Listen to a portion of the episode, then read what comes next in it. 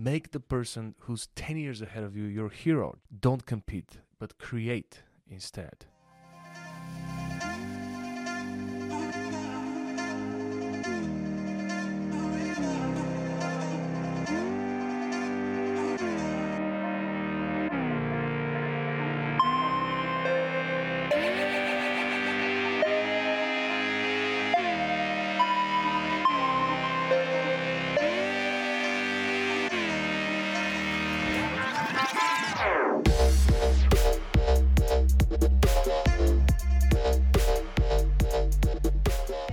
Good morning, champ. Welcome to Chief here, the professional problem solver, coming to you live for another episode of Wake N' Make. Today, we're going to talk about ego. Your ego is not your amigo. Listen, many people confuse high ego with high self esteem and they think that is good. Ego is strongly connected to pride, which is the reason why the devil got kicked out of heaven. Ego wants the best of the best or the worst of the worst. What makes the difference is self esteem. Self esteem comes from actually doing the work. When you show up, when you say that you will do something and you actually do it, when you build your self accountability, self love, self discipline, then you're starting to trust yourself, which means you believe in yourself. That's why you need to do the work. A lot of times you hear this message from successful people and they say, believe in yourself, believe in yourself, believe in yourself. The internet is flooded with people who share the cliche to believe in yourself. But how can you believe in yourself if you don't show up for yourself? One of the words we don't use around here is should.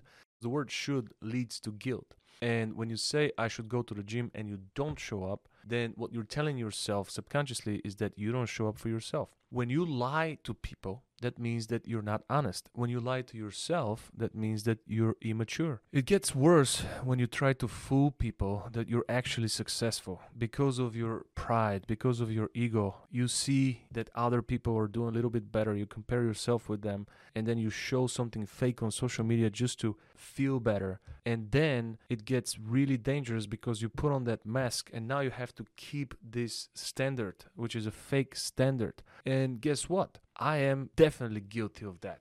In the beginning of my career, I had to uh, listen to some mentors that were sharing strategies like fake it till you make it and things like that. This does not work long term. It's much better to realize exactly where you are and to start building one, two, three, instead of being at two and thinking you're at eight. Other eights can recognize that you're not an eight. Your actions, they're not consistent with your words.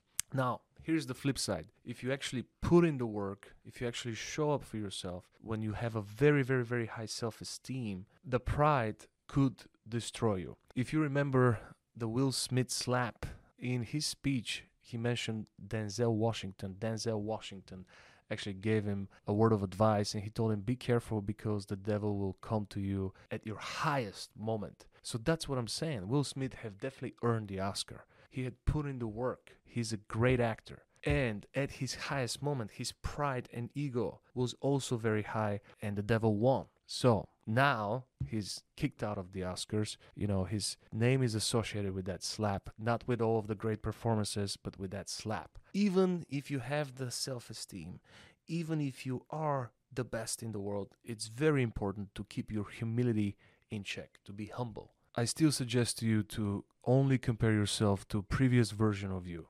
Make sure you beat you. You don't compete with others. You have creative and unique talents and abilities. You have a different gift than everybody else. There's no point for you to try to mimic somebody else when you have a completely different path and completely different skill set. So focus on you versus you. Compare yourself with previous version of you. Imagine yourself in the future. Make the person who's 10 years ahead of you your hero. Don't compete, but create instead. Now let's make it a great day.